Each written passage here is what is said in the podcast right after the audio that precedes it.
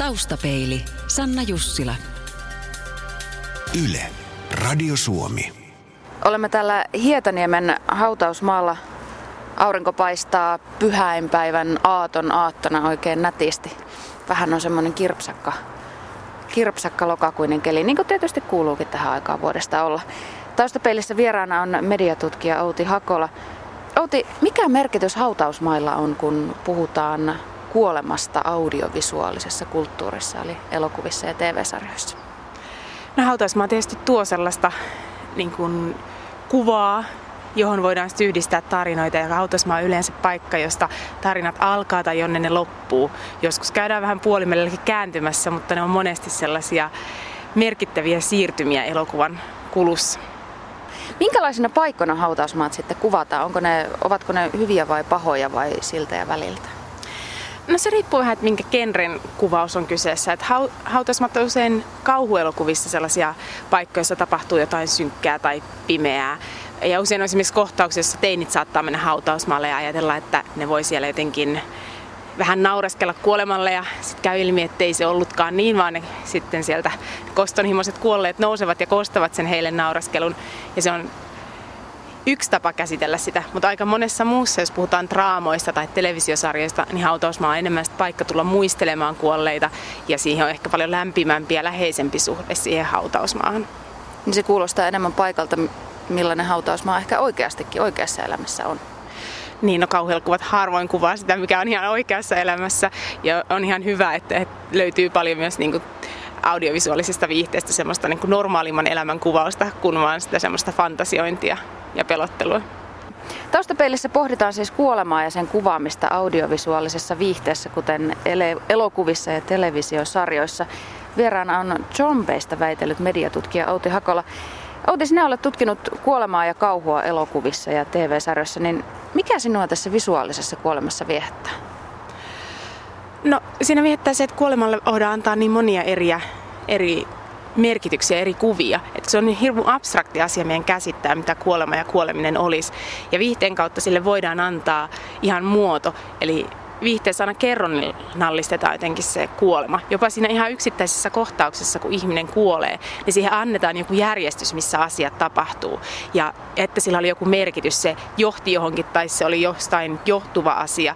Ja se ei ole vaan semmoinen absurdi, jostain yhtäkkiä yllättäen tuleva asia, vaan viihteessä sillä on aina joku osa siinä tarinassa. Ja joskus tuntuu, että ihmisen elämässä muuten kuolemaa voi olla aika vaikea ymmärtää ja se voi joskus tulla vähän yllättäen, joku oma läheinen voi kuolla ja viihde tietyllä tavalla ottaa ja selittää tämän saman prosessin.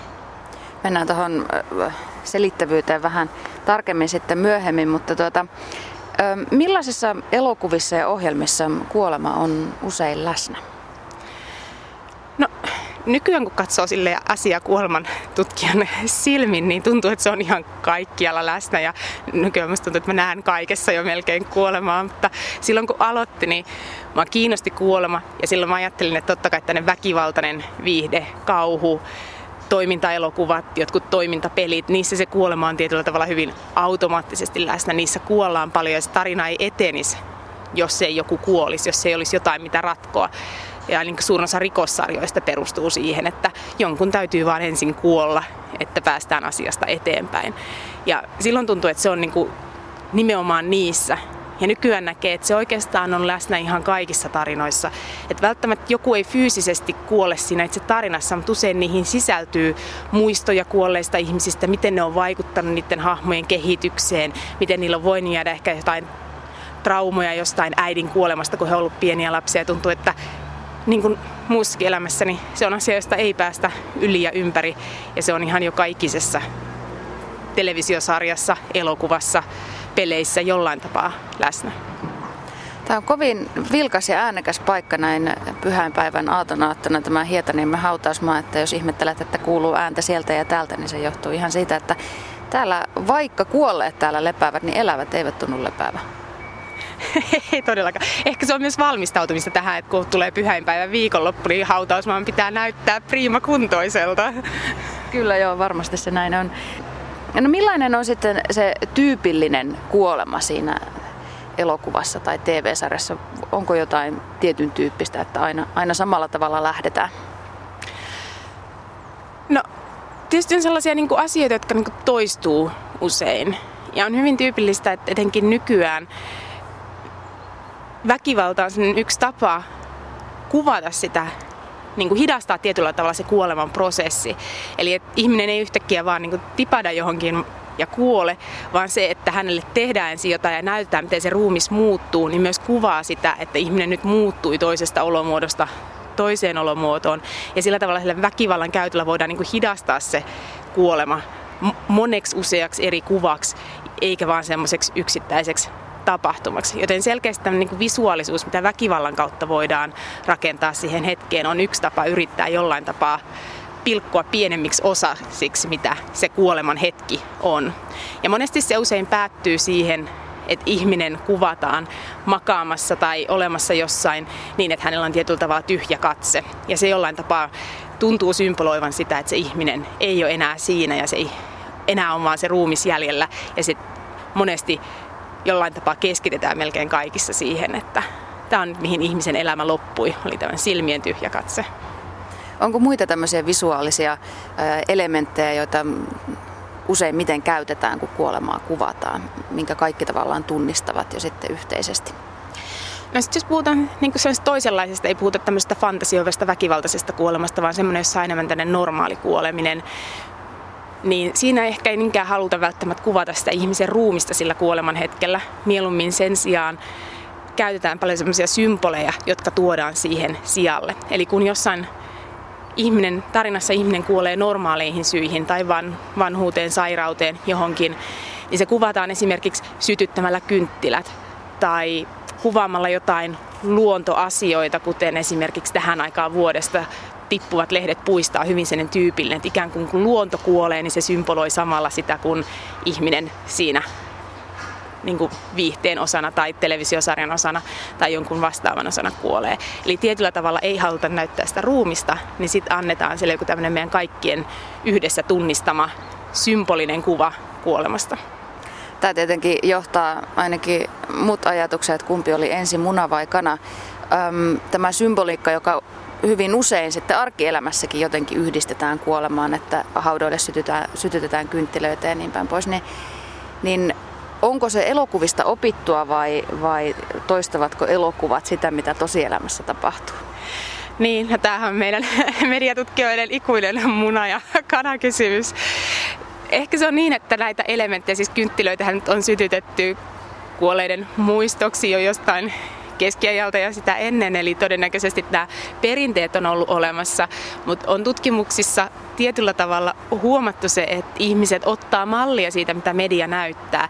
Ja esimerkiksi nämä virtuaaliset kynttilät, mitä nykyään mahdollista sytyttää erilaisilla internetin sivustoilla, vaikkapa Facebookiin viedä tämmöinen niin virtuaalinen kynttilä, niin ne on ihan selkeästi semmoisia, mitä ihmiset on oppineet seuraamalla mediaa, että näin kuuluu tehdä. Eli jos minulta kuolee nyt ystävä, niin on huomaavaista, että minä osoitan sen sytyttämällä virtuaalisen kynttilän omalla Facebook-sivustollani hänen kunniakseen tai muuta. Että, että siinä, siinä on vähän silleen, että ne syöttää toinen toisiaan. Ne tavat oli, mutta media tekee niistä sellaisia, että niistä tulee kaikille yhteisesti jaettuja. Taustapeilissä pohditaan kuolemaa ja sen kuvaamista audiovisuaalisessa viihteessä, kuten elokuvissa ja televisiosarjoissa. Vieraana on zombeista eli elävistä kuolleista väitellyt mediatutkija Outi Hakola. Outi, milloin kuolema ilmestyi elokuviin?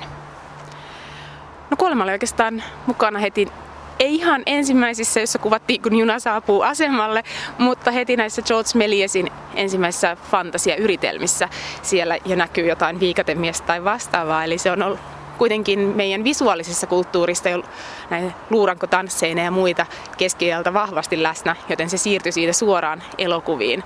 Mutta siinä oli ehkä aluksi aika paljon semmoisia pelkoja, kun ei tiedetty mitä liikkuva kuva tarkoittaa ihmisille tai niin kuin aina kun tulee tänne uusi media, että, että onko se nyt sitten se meidän lopullisen rappion tie, niin alkuvaiheessa etenkin kuolemaa ja väkivaltaa liittyy hyvin paljon sensuuria, mitä ei saanut näyttää ja kuinka paljon sai näyttää esimerkiksi väkivaltaa, että 30-luvullakin Yhdysvalloissa elokuvissa oli pitkälti se, että, ei, että jos joku ammuttiin, niin saatiin näyttää ase, mutta ei saatu näyttää sitä, kun se ase välttämättä laukastaan, koska ei saa näyttää sitä syytä, mikä johtaa kuolemaan. Oli hyvin tämmöisiä tarkkoja sääntöjä, jotka sitten vasta myöhemmin oikeastaan television myötä, kun televisio alkoi näyttää ihan realistista uutiskuvaa Vietnamista tai muualta, niin sitten elokuvakin sai alkaa näyttää ruumiita ja muita paljon vapaammin. Minkälainen tuo kuoleman evoluutio tuommoisessa audiovisuaalisessa viihteessä on ollut? Miten sen kuoleman kuvaaminen on muokkaantunut tässä audiovisuaalisen kulttuurin historian aikana? No se on muokkaantunut ehkä just sillä tavalla, että si- aluksi kuolemaa ei kuvattu lainkaan niin ruumiillisena asiana. Se kuvattiin ehkä pikemminkin henkilösuhteiden kautta. Eli usein jos tarinassa vaikka joku kuoli, niin sitä ei ikinä näytetty, vaan usein keskustelussa kävi ilmi, että kerrottiin, että nyt tämä oli kuollut. Jopa niin, että jos oli tämmöinen niin murhatapaus, niin saatettiin vain kertoa, että se kuoli ja sitten kerrotaan, mitä siinä oli tapahtunut, mutta ikinä ei tietyllä tavalla sitä itse tilannetta näytetä kun sitten taas mitä pidemmälle ollaan tultiin 1900-lukua, niin alettiin näyttämään niitä itse tilanteita, kun joku kuoli. Ja 80-luvulla tuli tämmöinen hyvin ruumiillinen vaihe elokuvissa, etenkin kauhuelokuvissa, splatter-elokuvina ja muineen, niin se ruumiillistui koko ajan enemmän, että se kuolemaa yhä enemmän va- ruumista eikä niin kuin välttämättä sitä ihmissuhteita ja kaikkea sitä siinä ympärillä olevaa. Nykyään näitä kaikkia löytyy aika paljon, mutta se on ehkä semmoinen tietyllä tavalla, jos hän haluaa jotenkin tiivistää, niin sen sieltä pystyy löytämään. Miten audiovisuaalisessa kulttuurissa selitetään äm, tätä ikuista kysymystä, että mitä tapahtuu kuoleman jälkeen? Ottaako, ottaa, ottavatko elokuvat tai TV-sarjat kantaa tähän asiaan? No osa tietysti ottaa ja siellä on hyvin monennäköisiä tekijöitä taustalla, joilla voi olla omat niin kuin, uskonnolliset taustat käsikirjoittajilla tai muilla. Mutta musta tuntuu, että monet niistä pyrkii, eh, että jos niinku haluaisi niin yleistä, niin ne monet yrittää sanoa, että, että se mitä tapahtuu kuoleman jälkeen on elävien ihmisten niin kontrolli ulottumattomissa. Eli on se sitten hyvää tai pahaa, mitä ihmisistä tulee kuoleman jälkeen, niin siihen elävä ei pysty kontrolloimaan. Se, mitä elävä pystyy kontrolloimaan, on miten siihen reagoi ja mitä itse tekee. Joten itse asiassa ne kertoo pikemminkin siitä, että mitkä on hyviä ratkaisuja elävien tehdä, kuin varsinaisesti siitä, että mitä pitäisi tehdä sitten, kun on kuollut. Outi Hakola, jokainen oikeassa elämässä suhtautuu kuolemaan aivan omalla tavallaan, mutta miten sitten audiovisuaalisessa kulttuurissa useimmiten suhtaudutaan kuolemaan? No siinä on, siinä on ehkä kaksi koulukuntaa tai semmoista, mitä tuntuu, että ihmiset jakautuu usein. Että toisille se on silleen, että mitä enemmän, sen parempi se auttaa heitä käsittelemään eri asioita ja se saa heidät tuntemaan, että he pystyy käymään läpi niitä tunteita ja pystyy testaamaan vähän omia rajojaan ja muita tällaista. Ja osan mielestä sitten taas se tulee niin kuin liian lähelle itseä, se on jotenkin liian raskas asia ja sitä pitäisi olla vähemmän tai sitä pitäisi välttää tarpeiden mukaan ja ainakin mitä tulee tämmöiseen niin kuin yllättävää kyllä normaaliin kuolemaan. Et ihmiset tuntuu olevan jotenkin hirmu tottuneita, että väkivaltaista kuolemaa on televisio ja elokuvat täynnä, ja niitä voi sitten vaan valita olla katsomatta. Mutta jotenkin se, että jos näytetäänkin televisiossa, kuinka tavallinen ihminen kuolee, niin se ikään kuin ole liian lähelle sen ihmisen yksityisyyttä menemistä, ja siihen voi olla sitten ongelmallinen suhtautuminen. Sitä ei osatakaan ottaa yhtäkkiä vastaan. Outi Hakola, minkälaisia tuntemuksia sitten kuoleman katsominen viihdekulttuurissa tai, tai audiovisuaalisessa kulttuurissa herättää meissä katsojissa? No, monet tutkijat, mukaan lukien itseni, niin me ollaan ajateltu, että sillä ei oikeastaan ole niin väliä, pääsi, että se herättää jotain tunteita. Siinä vaiheessa, jos onnistuu katsomaan jonkun kokonaisen kauhuelokuvan tai jonkun muun läpi ilman, että on kertaakaan miettinyt tai tuntenut yhtään mitään, vaan olihan sille, että kaikki on ihan sama, kuoleeko joku tai mitä niille tapahtuu, niin se on ehkä se hetki, jossa pitäisi alkaa sitten miettiä, että miksi musta ei nyt enää tunnu miltään ja että onko nyt jotain asioita, joita mun pitäisi ehkä miettiä. Että niin kauan kuin jonkinnäköisiä tunteita, on se sitten surua tai ahdistusta tai pelkoa tai mitä tahansa, niin se on niin sellainen normaali terve reaktio niin kun kohtaa kuolemaa. Ja se on ihan ok se mikä tahansa niistä tunteista, mutta se tunteettomuus on paljon huolestuttavampaa. Minkä takia me ylipäätään sitten katsomme elokuvia, mitkä herättävät meissä ahdistusta, pelkoa ja kauhua? Niin, yksi näitä ikuisuuskysymyksiä, joihin ei ole mitään sellaista täysin selittävää vastausta ikinä löydetty. Pikemmin ajateltu, siihen on niin monia eri syitä, jotka on vähän eri ihmisillä erilaisia. Yksi niistä on se, että tietyllä tavalla viihde tai tämmöinen niin kuin fiktio, fantasia, ne on tapoja niin kuin miettiä sitä, että mihin omat rajat riittää, kuinka pitkälle voi venyttää omaa niin kuin pelkotilojaan ilman, että tai että pystyy edelleen käsittelemään niitä ilman, että niistä tulee mitään pidempiaikaisia se, seuraamuksia. Ja tällä tavalla niin kuin arvioimaan sitä, että mihin, mihin pystyisi ehkä sit tosielämässä tai jollain tapaa valmistautua ehkä tiettyihin tilanteisiin. Vaikka Victor ei ehkä loputtomaan pysty valmistamaan ikinä kohtaamaan kuolemaan, mutta se voi auttaa ennalta käsittelemään, että millaisia tunteita mussa voi herätä sillä hetkellä. Ja tätä on pidetty yhtenä keskeisenä. Ja sitten toinen on ihan tämmöinen niin kuin, että mulle itselleni ainakin se on myös ihan tämmöinen fyysinen kokemus. Eli miksi mua viehättää kauhuelokuvat on myös se, että se on semmoinen genre, jossa elimistö myös reagoi siihen asiaan. Ja tietyllä tavalla siihen syntyy se adrenaliini ja muu ja kokee sen, että ei katso vaan jotain asia, joka ei tunnu missään, vaan se on ihan sellainen kokonainen fyysinen kokemus, että missä niin kuin on mieli ja ruumis mukana. Ja tuntuu, että nykyään monia asioita tekee itseäänkin työssä pelkästään päällään, niin se on sellainen vastapaino sille sitten ottaa mukaan siihen se koko ruumis siihen katsomiskokemukseen. No millaista kuolemaa audiovisuaalisessa kulttuurissa ei kuvata? Onko semmoista kuolemanmuotoa, jota ei haluta näyttää edes elokuvakankaalla? No, tämä oli vähän semmoinen, pitkään oli, että sitä normaalia kuolemaa ei yksinkertaisesti hirveästi näkynyt. Se on tullut ehkä vasta viimeisen jonkun parinkymmenen vuoden aikana, että sitä alkanut olla enemmän. Ja silleen, että vasta kunnolla enemmän ihan viimeisten vuosien aikana, että on alettu puhua esimerkiksi näistä ihmisistä, jotka on vakavasti sairaita ja ne harkitsee eutanasiaa tai itsemurhaa tai muuta.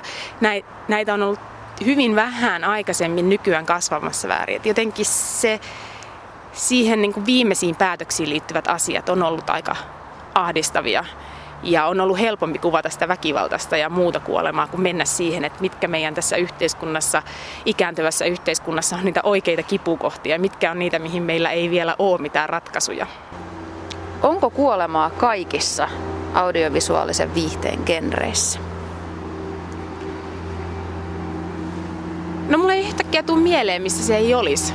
Koska no, tietyllä tavalla on ehkä sellaisia, kuten lasten piirretyt, joissa tietyllä tavalla ne, niille hahmoille voi tapahtua pahaa, mutta ne aina nousee sieltä uudestaan.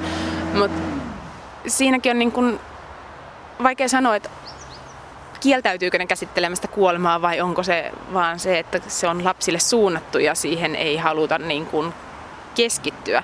Mutta mä näkisin, että siellä pohjalla tietyllä tavalla on kuitenkin olemassa se mahdollisuus siihen, mutta sitä vaan ei niin kuin ehkä lasten genreissä nosteta esille. Mutta se ei tarkoita, että kaikessa lasten viihteissä, että osassa lasten viihteissä on ihan kuolema mukana. No miten lapset suhtautuvat kuolemaan sitten, kun sitä tulee vastaan vaikka saduissa?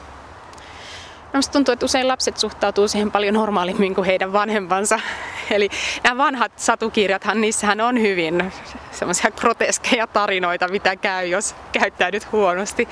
Ja tuntuu, että lapset tietyllä tavalla ottaa sen paljon semmoisena annettuna asiana ehkä ei myöskään vielä hahmota ihan täysin, että mistä puhutaan. Ja vanhemmat taas tietysti, kun he pelkäävät, miten he tämän asian selittää, niin on siihen paljon niin kuin, jännittävämpi suhde, että jos lapsi nyt kysyy tästä, niin mitenköhän mä osaisin tämän asian hoitaa.